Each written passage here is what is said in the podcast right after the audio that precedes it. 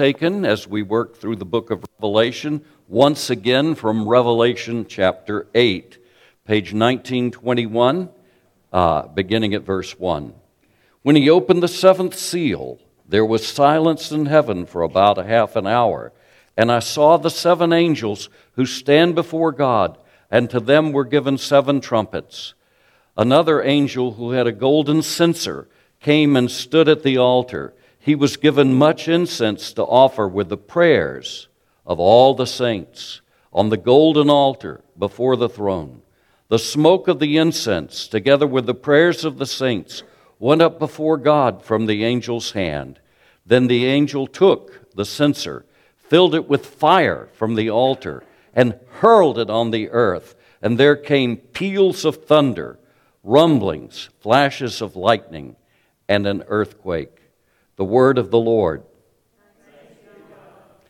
Lord, I pray that you would help me to be clear and concise and compelling and practical, true to Scripture. And Lord, we pray for the power and presence of the Holy Spirit, who alone can take your written word and write it on our hearts, that you would do so for Jesus' sake. Amen.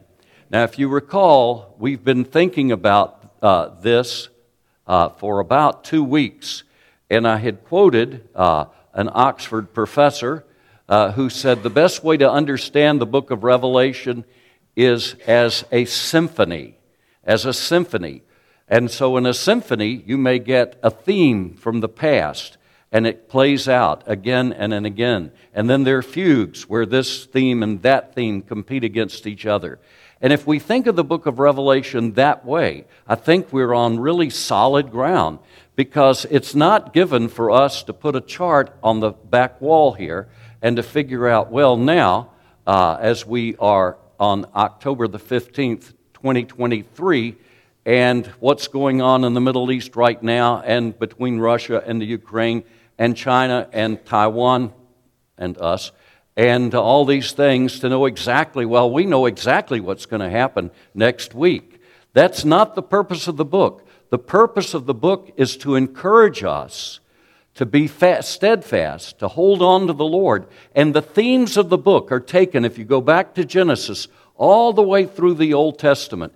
The book of Revelation takes all of those things, kind of again like a musical uh, note here and a musical note there, and weaves them together into this magnificent symphony that concludes with the return of the Lord Jesus Christ and the restoration of Eden on earth. And so we, we looked last week and we thought about when did this take place? What are these prophecies about? And I laid out to you that there are several schools of thought. There is the preterist, and that is that this was fulfilled substantially in the first century. There's the futurist that tends to ignore that and looks at pretty much all of it in the future. There, there is the historicist, and uh, I had a good friend who died. He helped me with my doctoral dissertation named uh, Nigel Lee. And Nigel Lee was a committed historicist. He believed it was history, the whole of Christian history, written from the beginning and going forward, so that when you get to Revelation 9, which we will be getting to, God willing, within a week or two. Uh, it's the prophecy of the coming of Islam and uh, the first coming of Islam with Muhammad and uh, his conquest there of the Arabian Peninsula, and then pretty much of the, of the Middle East and uh, North Africa and crossing over uh, into Spain and Portugal. And then the second part of Revelation 9 uh, this is the historicist view, which is the majority of Protestants believe that until the beginning of the 20th century, is a prophecy of the fall of Constantinople with that, those big Polish cannons uh, that were uh, hired out by Mehmet uh, II when he conquered Constantinople by firing those big guns that broke down the walls of the greatest city the world has ever known in 1453. So that's the historicist view. Now, what do I believe? I believe there is always truth in any set of doctrines that Bible believing Christians have set forth. There is truth. Notice I said there is truth. I didn't say that they all have the truth, absolutely. So I, as I look at this book, I'm compelled towards a somewhat preterist view that this is focused on the first century. And I think as we looked at, la- and if you didn't get to hear last week's sermon, it is on sermon audio. Uh, the video is there. There's also the transcript. Whenever I annot- uh, uh, do the transcript, I spend a lot of time annotating with references and so on. But I think that it's focused fundamentally, but not exclusively.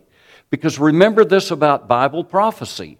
If you go back to the Old Testament again and again, the prophecies in Isaiah have an initial fulfillment in the time of Isaiah, but they don't exhaust those prophecies. Take the prophecy of the virgin birth. That, I believe, and again, you'd have to go back to the sermons, is a reference to Isaiah's second wife. Behold, the virgin shall conceive and bear a son.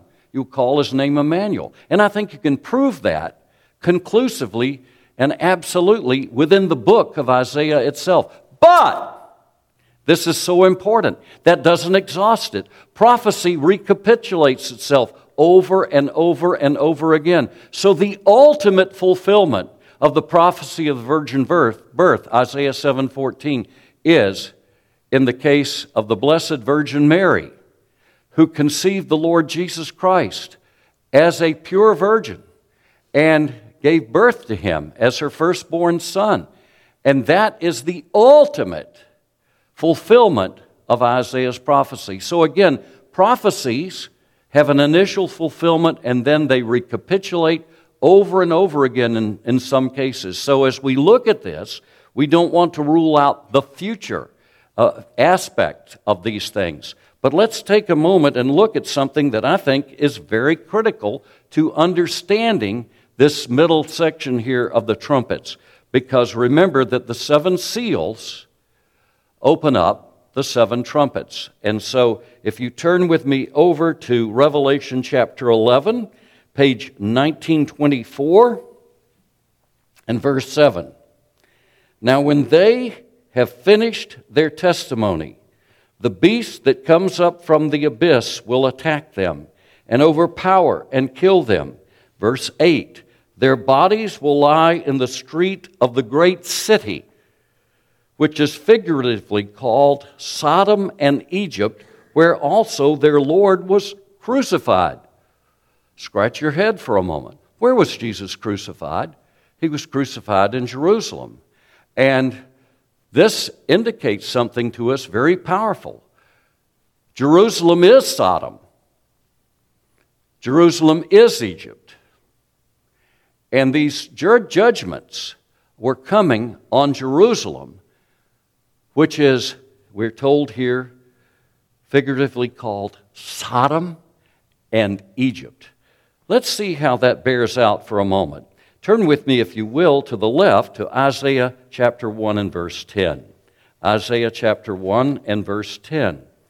And listen to the words that Isaiah says there uh, in Isaiah 110, and that's on page 1060.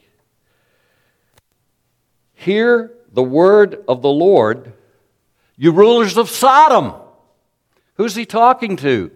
Isaiah is a prophet of the southern kingdom the kingdom of Judah. He prophesies during the time when the northern kingdom is sent off into exile under the Assyrians and the fall of Assyria in 722. I mean, the fall of Samaria in 722, the northern kingdom.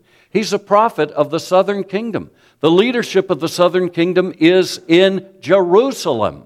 And listen to what he says. What does he say to the rulers of Jerusalem? He says, Hear the word of the Lord you rulers of Sodom.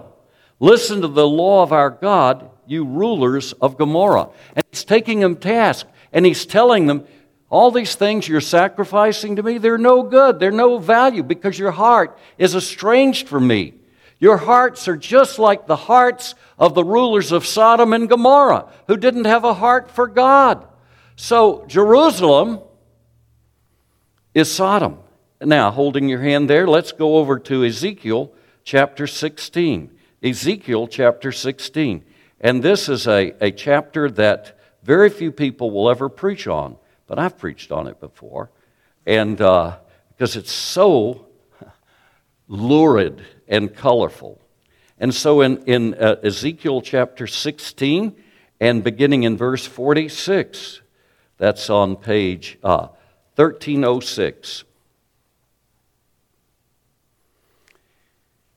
Look at what he says in verse 46. Your older sister was Samaria. He's writing to the Jewish people, the people who lived in Judah, and he's writing as a priest because he was taken into captivity uh, and uh, under the Babylonians, and he is foretelling the fall of Jerusalem. And he's addressing the rulers there with a very potent metaphor. And what is that potent metaphor? Here he says, Your older sister was Samaria, the northern kingdom, who lived to the north with, with you, north of you, with her daughters. And your younger sister, who lived to the south of you, with her daughters, was Sodom. You not only walked in their ways and copied their detestable practices, but in all your ways you, you soon became more depraved than they. Do you remember what the Lord Jesus said as he was dealing with the cities uh, in the Galilee that had ignored his teaching, that had witnessed all these things? And he said, It will be more tolerable on the day of judgment for Sodom than for you. Let that sink in for a moment. It will be more tolerable on the day of judgment for Sodom than for you. That's very serious, isn't it? What does that mean? It means one thing right now, I'll say. If you are self righteous, if you believe yourself to be better than other people, if you look down on other races, other religions, other cultures, and you think yourself secure because of who you are, that's exactly what the people were doing in Jesus' day, particularly the Pharisees. They looked down on other people. And Jesus said it's going to be more tolerable for the people of Sodom on the day of judgment than it will be for you. And that says something else to us. The people of Sodom didn't just get burned up, and that's that death and all over. The people of Sodom will stand before God one day, as the people of the United States will as the people of Israel and the Gaza Strip and Ukraine and Russia and China will stand before God one day. And all of those people who looked down on others, who thought themselves to be superior to others because of their great moral integrity, it will be more tolerable for those who have been resurrected to stand before God in judgment from Sodom and Gomorrah on the day of judgment for, than for them. Uh, and again, so in Ezekiel chapter uh, 16, he says here in verse 49, what was the sin of Sodom? You ever thought about it? It's not what people think. He says, This was the sin of your sister Sodom, she and her daughters. They were arrogant. Arrogance? You mean that's the sin of Sodom? Yeah, let's read on. Overfed. And that's not just that they had pot bellies, and I, I need to take off a few pounds. He says, and unconcerned. They were apathetic. They had too much money. You have too much money? I think of that song from uh, from Gershwin's Porgy and Bess, I got plenty of nothing, and nothing's plenty for me. Rich folks, he says, they got to worry all today how to keep the devil away. And so, what was Sodom? It was, it was the United States of America. If you want to look at a pattern, a very wealthy nation, we're the wealthiest nation in the history of the world. And what do we spend our wealth on? Self aggrandizement. We're bored. We just have something more to titillate ourselves and to stimulate ourselves. And so he says, arrogant, overfed, unconcerned. They did not help the poor and the needy. The poor and the needy. I like this bulletin cover call to serve. Whatever you did for one of the least of these brothers and sis- or sisters of mine, you did for me. Why does God give you money? God gives you money to share it. When God gives you wealth and power, wealth and power or mammon, when He gives you wealth and power, He means for you to use it to help the poor and powerless. And so here's Sodom again. Look at that. Verse 50 they were haughty. They were haughty. They were in the junior league. They were Rotarians. They were this, they were that. I used to be a Rotarian, so I'm not condemning Rotarians as such. I'm simply saying they looked down on other people. They were blue bloods. They, they looked down on others. So there they are. And what's the last thing? What do bored people do? What do people who don't have to eke out a living daily uh, by hard, hard work to feed themselves and their families do? Here it is. Here's the last one. And the last one is what they're famous for. And they did detestable things before me. They did detestable things before me. A culture that is wealthy and apathetic and bored ends up in all kinds of sexual experiments that call down the fire of God. That's what they do. And that's, why that's what they're famous for.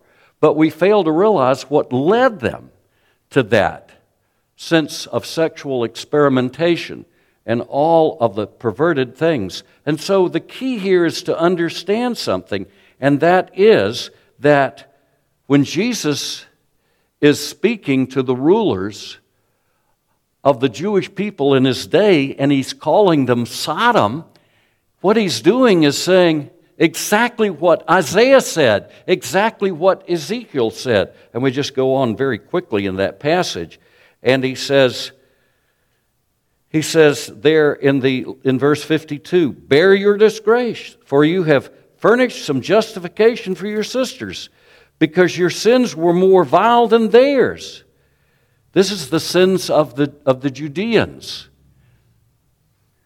Your sins were more vile than theirs they appear more righteous than you, so then be ashamed and bear your disgrace, for you have made your sisters appear righteous. Wow! What do you think that the Jewish people living in Ezekiel's day, when they got this prophetic word sent down to them from where he was in Babylonia, what do you think their reaction was? The same reaction that modern American so called Christians react to any preacher who will preach from the Bible. Look at what he says again. He said, So then, be ashamed and bear your disgrace, for you have made your sisters, Sodom and Samaria, appear righteous. He says, Wow, wow, wow. Now, going back to Revelation, the judgment is on Sodom. Who is Sodom in Revelation 11 and in verse uh, 8. Sodom is where Jesus was crucified. Wait a minute. I thought he was, he was crucified in Jerusalem, just outside the gates of the city. Do you mean that they took Jesus down to the Dead Sea, to the southern end of the Dead Sea, and they nailed him to a cross there in, in the, the ruins of Sodom, which are actually under the Dead Sea, and uh, that black mud they'll rub on you uh, is are the cremains of the Sodomites and the Gomorrites. Sandy and I had that treatment uh, in 2008 with, when she and her sister and I uh, traveled to Jordan and Egypt. What is he saying? He's talking about the present city of Jerusalem that existed prior to the Romans destroying it, where not one stone was left standing on another. Wow. What is the Wailing Wall?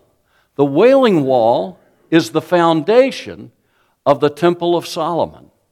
But the Temple of Solomon was destroyed in AD 70, and all that remains of it are the foundation stones when the temple was in 19 BC uh, rebuilt. Massive remodeling program under half Edomite, half Jewish man uh, named Herod the Great. So there he's saying it. And he's calling that city of Jerusalem Sodom. Notice what else he says. He was crucified in Egypt. Now, Jesus traveled to Egypt because of Herod the Great, his persecutions. He was warned to leave. His, uh, his adopted father, Joseph, and his biological mother, Mary, were warned by God to flee, and they fled to Egypt, and so fulfilled a prophecy Out of Egypt have I called my son. But Jesus lived in Egypt briefly, but he was not crucified there. Where was he crucified? He was crucified in the city of Jerusalem, and Jesus foretold in Matthew 23, at the very end of that chapter, he says, Oh, Jerusalem, Jerusalem, how often would I have gathered your children to me like a mother hen gathers her biddies underneath her, but you were not willing. In other words, the leadership of Jerusalem, the leadership politically and religiously hindered the work of the Lord Jesus Christ to call the Jewish people to himself. And you know why he's, why he's crucified. The people were following Jesus, but the political and religious leaders plant people in the, in the mob to cry to Herod, I mean, to Pontius Pilate. Not Jesus, but Barabbas. And when Pilate washes his hands and he says, I'm innocent of the blood of this just man.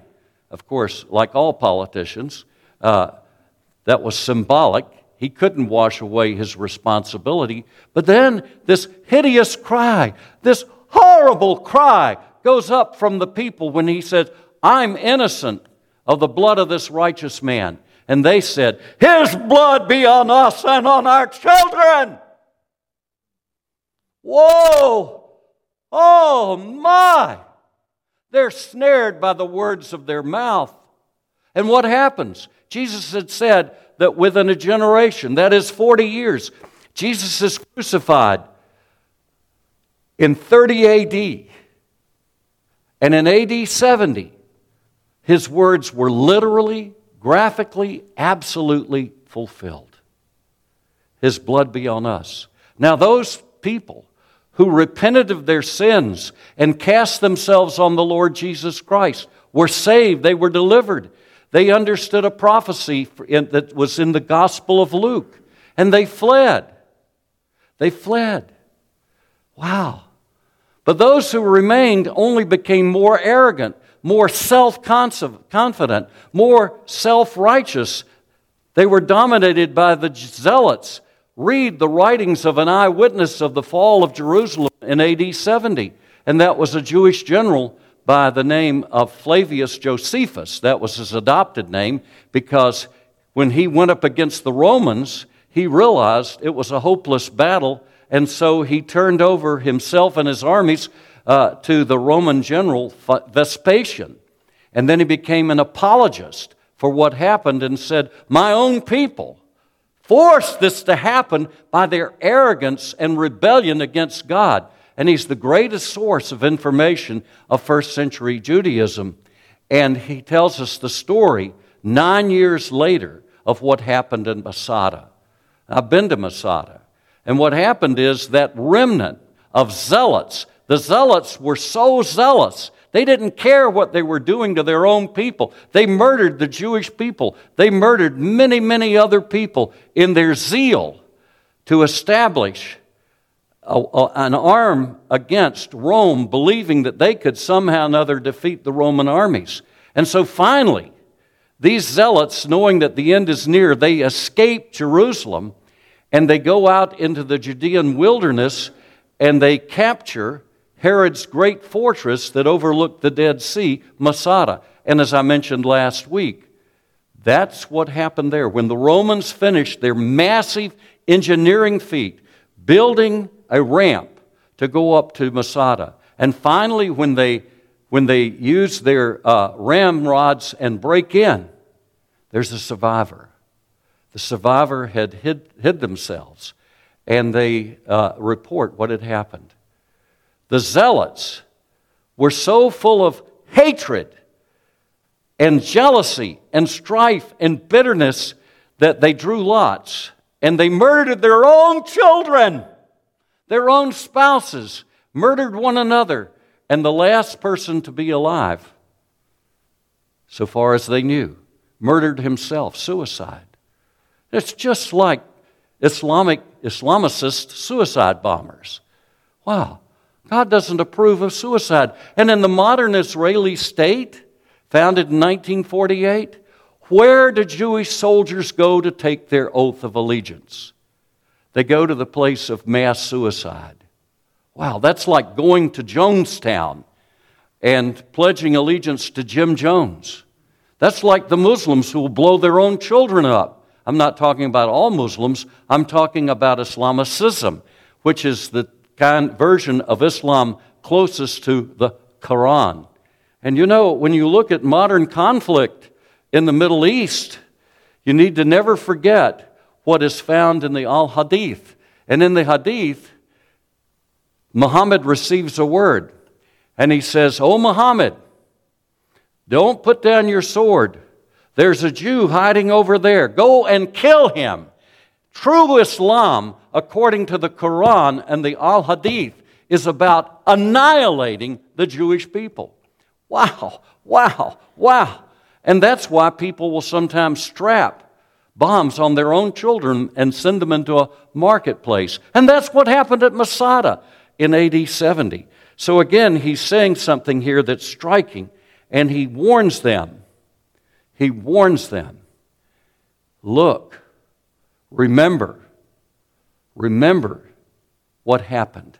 And I'm going to stop there and, God willing, pick it up next week and look at Egypt because Egypt is in view as well. And if you look at the first uh, of the trumpet blasts, those trumpet blasts reflect the curses on Egypt in the Exodus. If you'll look over that perhaps this afternoon before next week.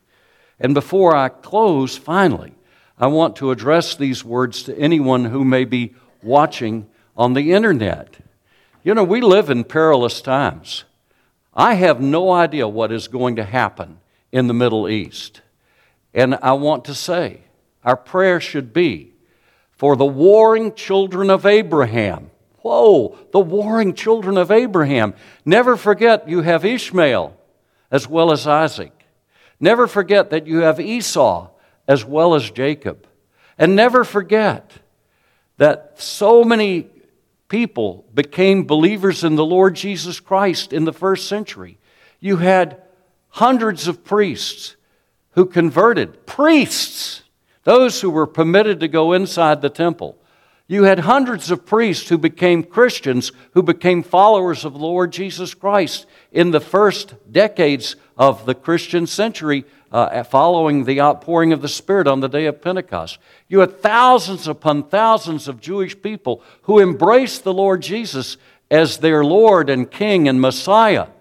And those people were able to escape the terrible, terrible tragedy that fell to the city of Jerusalem when the Civil War broke out in AD 66, climaxed in the destruction of the city of Jerusalem. And so currently, we see a war between Abraham's warring children fighting over a piece of real estate. I want to tell you the piece of real estate that really matters is the heavenly Jerusalem. And my citizenship is there, and it'll never be taken away from me. How do I know that? I know that because I have repented of my sins. I've turned from my sins and cast myself on God's mercy in the Lord Jesus Christ. Have you ever done that? Have you ever done that? It's so easy in modern America. Well, it used to be in the first part of the 20th century. So easy in modern America to be a church goer, externally uh, uh, moral, and yet not have a heart for God. Here's a question I'd ask you You believe you're a Christian? Do you delight in God? Do you enjoy God? Do you look forward to being in His presence through prayer and study of His Word? Do you delight in gathering with God's people to adore Him? If you don't, I would urge you to question yourself. St. Paul wrote to the Corinthians in 2 Corinthians 13 and said, Examine yourself. These were church going people. Examine yourselves to see whether you be in Christ. Would you do that? And if you would commit your life to the Lord Jesus Christ, please contact me and I'll be happy to help you follow up. May we pray. Lord, bless this word that as we ponder it, we may apply our hearts to the ways of wisdom, that we may know Jesus and love Jesus and live for Jesus. For Jesus' sake, amen. Our closing hymn